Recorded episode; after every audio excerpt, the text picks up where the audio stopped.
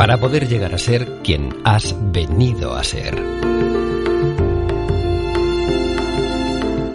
Para convertirnos en la madre o el padre que nuestros hijos necesitan. Para dar voz a los niños que fuimos y a los niños de nuestra vida. Aunque dar lo que no tuviste duele, aceptar tu verdad te liberará y sanará. Diario de Ivonne Laborda, una madre consciente. Hola, muy buenos días. Bienvenida, bienvenido al diario de Ivonne Laborda, una mamá consciente. Gracias de nuevo por elegir escucharme y estar aquí. Hoy voy a tratar un tema algo delicado y también complicado, que es cómo superar y prevenir un abuso sexual infantil. Hoy me, he animado a compartir este contenido que me ha costado la, tomar la decisión porque tenía mis dudas, ¿no? Pero la verdad es que me acabó de, de inspirar y de dar ese empujoncito para hablar de este complicado, delicado y, difícil tema, una mamá, una mamá precisamente de, del grupo, de, de mi grupo privado en Facebook, que nos preguntaba cómo superar directamente el abuso infantil que ella sufrió y sobre todo el abandono emocional de su mamá y de su papá. Y también justo el viernes pasado, que fue el primer viernes de mes, tuve reunión con mis alumnas, las de mi curso La hija que fui, la madre que soy, y justo dos de las intervenciones que tuvimos en directo también hablaban ¿no? de los estragos de haber sufrido abuso sexual. Entonces yo estoy más para una prevención, pero no obstante, hoy quiero hablar de este tema. Entonces, primero que todo, quiero hablar de qué entendemos por abuso, por abuso sexual. Em, abuso sexual a veces cuando oímos ¿no? esta palabra nos, nos, nos, abruma, nos estremece, crea rechazo, no queremos ni oír hablar de ello, ¿no? Muchas veces pensamos, y disculparme que lo diga tan directo, pensamos en penetración. Y eso no sería un abuso sexual, eso sería una violación. Hay una gran diferencia entre un abuso y una violación. Yo hoy voy a hablar de abuso. Abuso sexual incluso puede ser simplemente ese toqueteo a un niño no deseado por él. ¿Cuántas veces hemos visto adultos abrazar, tocar, acariciar a los niños el pelo, la cara, eh, el culete, lo que llamáis en Latinoamérica la colita, eh, no sé, mm, cogerlos, sentarlos en nuestro regazo? Eh, niñas ¿no? que ya están en la pubertad, que ya tienen ese cuerpecito un poquito de mujer, sus pechitos, esos abrazos, esos roces, esos toques. ¿Cuántas veces sí que ha habido ese, ese, ese tipo de abuso más sutil que incluso se hace delante de otros adultos, ¿no? Ya no estoy hablando del abuso sexual en secreto por el adulto, ya más profundo, ¿no? Tocando partes íntimas, haciendo que el niño toque partes íntimas del adulto. Entonces tendríamos que estar revisando hasta esas ¿no? experiencias a las que a veces sometemos ¿no? a los niños. Entonces, abuso sexual es cualquier toqueteo del cuerpo del niño que el niño no desee. No necesariamente tiene que ser explícita y concretamente en sus partes eh, sexuales. Bueno, también quería comentar que mm, cuando yo empecé a atender eh, a nivel, bueno, ya sabéis, ¿no? Que soy terapeuta humanista. Hoy ya no atiendo a nivel individual, ¿no? Hay alguien en mi equipo que hace las sesiones individuales. Yo atiendo a nivel grupal, en las reuniones, en, en los vivenciales. Pero sí que hace poco estaba atendiendo. ¿Y cuál fue mi sorpresa, ¿no? Cuando empecé ya hace bastantes años, 8 o 10 años, ¿no? Atender así de forma individual. Que casi el 50% de las personas que venían a mi consulta, yo principalmente he trabajado con mujeres, habían sufrido algún tipo de abuso sexual. Y, la gran mayoría de, ellas había sido de forma prolongada en el tiempo y con un miembro intramuros, con un miembro cercano. La, la, madre, en muy pocos casos, pero también ha habido abuso sexual por parte de madres. El padre, el tío, el abuelo, un profesor, un vecino, un cura, ¿no? Personas que veían reiteradamente. Entonces, aquí quiero comentar esta parte, ¿no? Que es, que es, que es la realmente la más preocupante. Porque una cosa es que suframos un abuso sexual puntual de un día, un profesor me tocó, fui a casa, lo conté y, ¿no? y queda con un episodio. Pero estos abusos sexuales prolongados en el tiempo es la gran, gran alarma ahí roja, semáforo, alerta, sirena, ¿no? ¿Por qué? ¿Qué hace que un niño o joven o adolescente sostenga los abusos ahí tanto tiempo y no lo comente? La mejor prevención absolutamente la mejor es haber creado intimidad emocional en el hogar.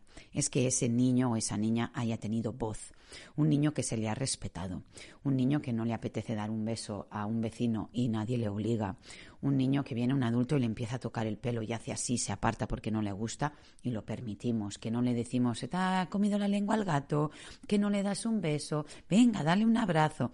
Forzar un contacto físico de un niño y un adulto cuando el niño no lo quiere es muy contraproducente. ¿Por qué? Porque el niño tiene un instinto. El niño no se deja tocar, abrazar, besar y, y, abrumar por un adulto que no conoce. Y eso está muy bien. Entonces, cuando nuestros hijos incluso no le apetecen dar un beso a la abuela, tendríamos que validar eso. No significa que no la quiera, no significa que no quiere estar con ella, significa que en ese momento él no lo ha elegido. Yo no beso, por ejemplo, a mi pareja a todas horas ni a todas las personas. Yo he visto entre nosotros los adultos, no todos nos besamos y nos tocamos de igual modo.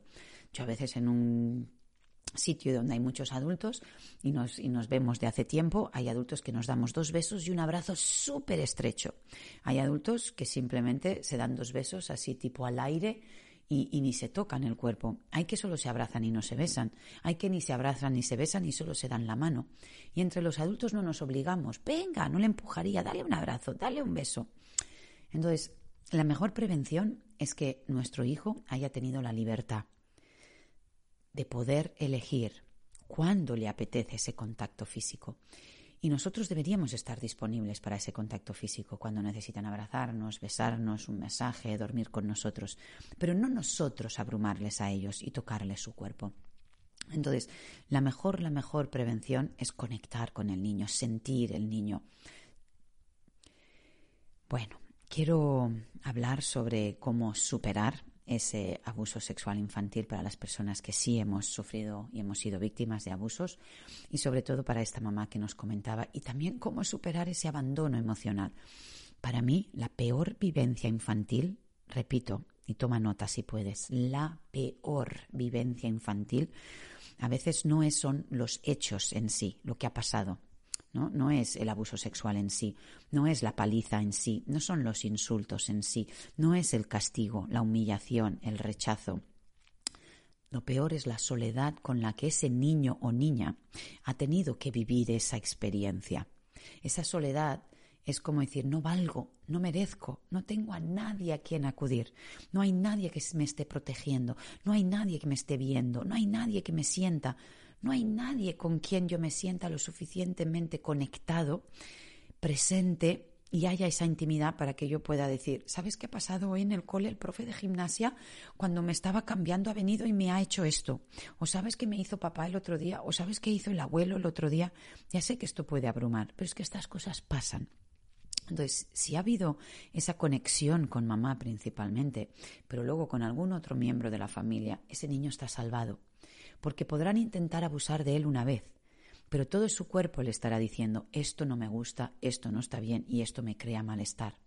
Y si nosotras, como mamás, ahora hablo las madres, estamos conectadas con nuestro hijo y llega a casa, le vamos a notar algo en la mirada, en el cuerpo, o la próxima vez que vayamos a casa el abuelo o el tío o el cuñado y veamos cómo está reaccionando, que se pone detrás nuestro, que no quiere darle un beso, que no quiere...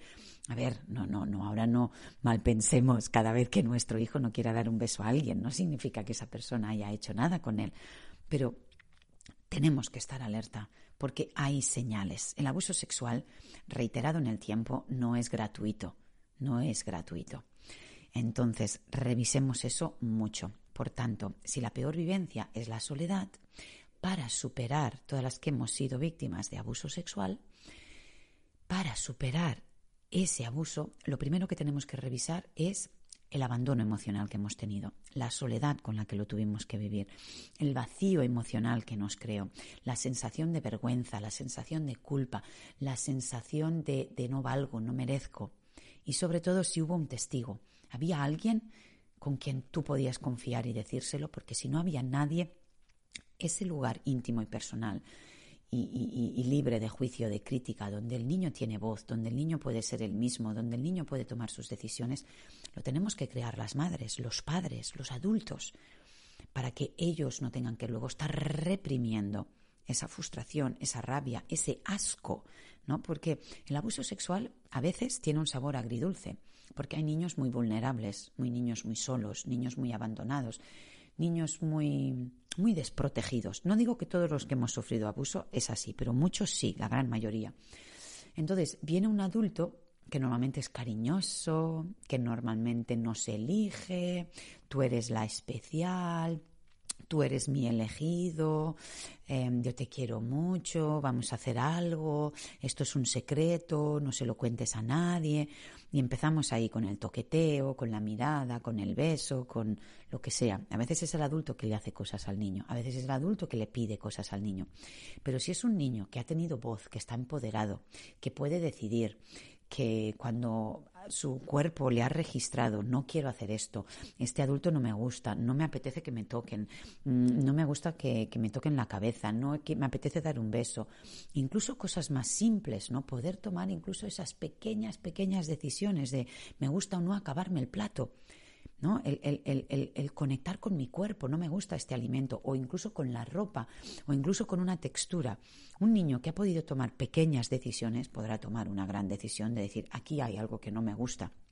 Quizás en ese momento queda sometido a lo mejor, pero este niño, si hay confianza con mamá, con papá, con un profe, con un adulto, con alguien, hay una figura de testigo, lo comentaría. Bueno, quería también comentarte, al igual que ayer, que justo este próximo viernes, día 13, a las 10 de la noche, voy a estar ofreciendo un webinar gratuito que precisamente va a hablar de los 10 pasos para sanar nuestra niña interior herida. Bueno, si eres papá o hombre, también puedes venir, también es lo mismo niño que niña interior herido. Y justo de estos 10 pasos, el quinto paso eh, recojo mucho esta parte, la soledad con la que vivimos las cosas, el abandono, el vacío, la falta de testigo. Revisando precisamente esos primeros cuatro pasos y luego profundizando en el quinto, es lo que más nos ayudará a superar las personas que hemos sufrido un abuso sexual o toqueteos o invasiones en nuestro cuerpo de niños.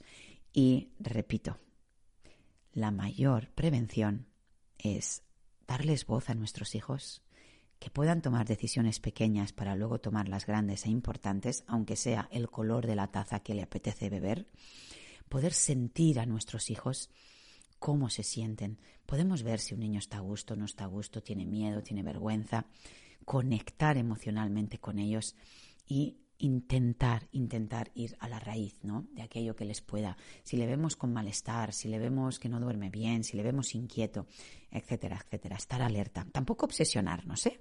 Tampoco obsesionarnos con un niño con el que hay intimidad y conexión enseguida.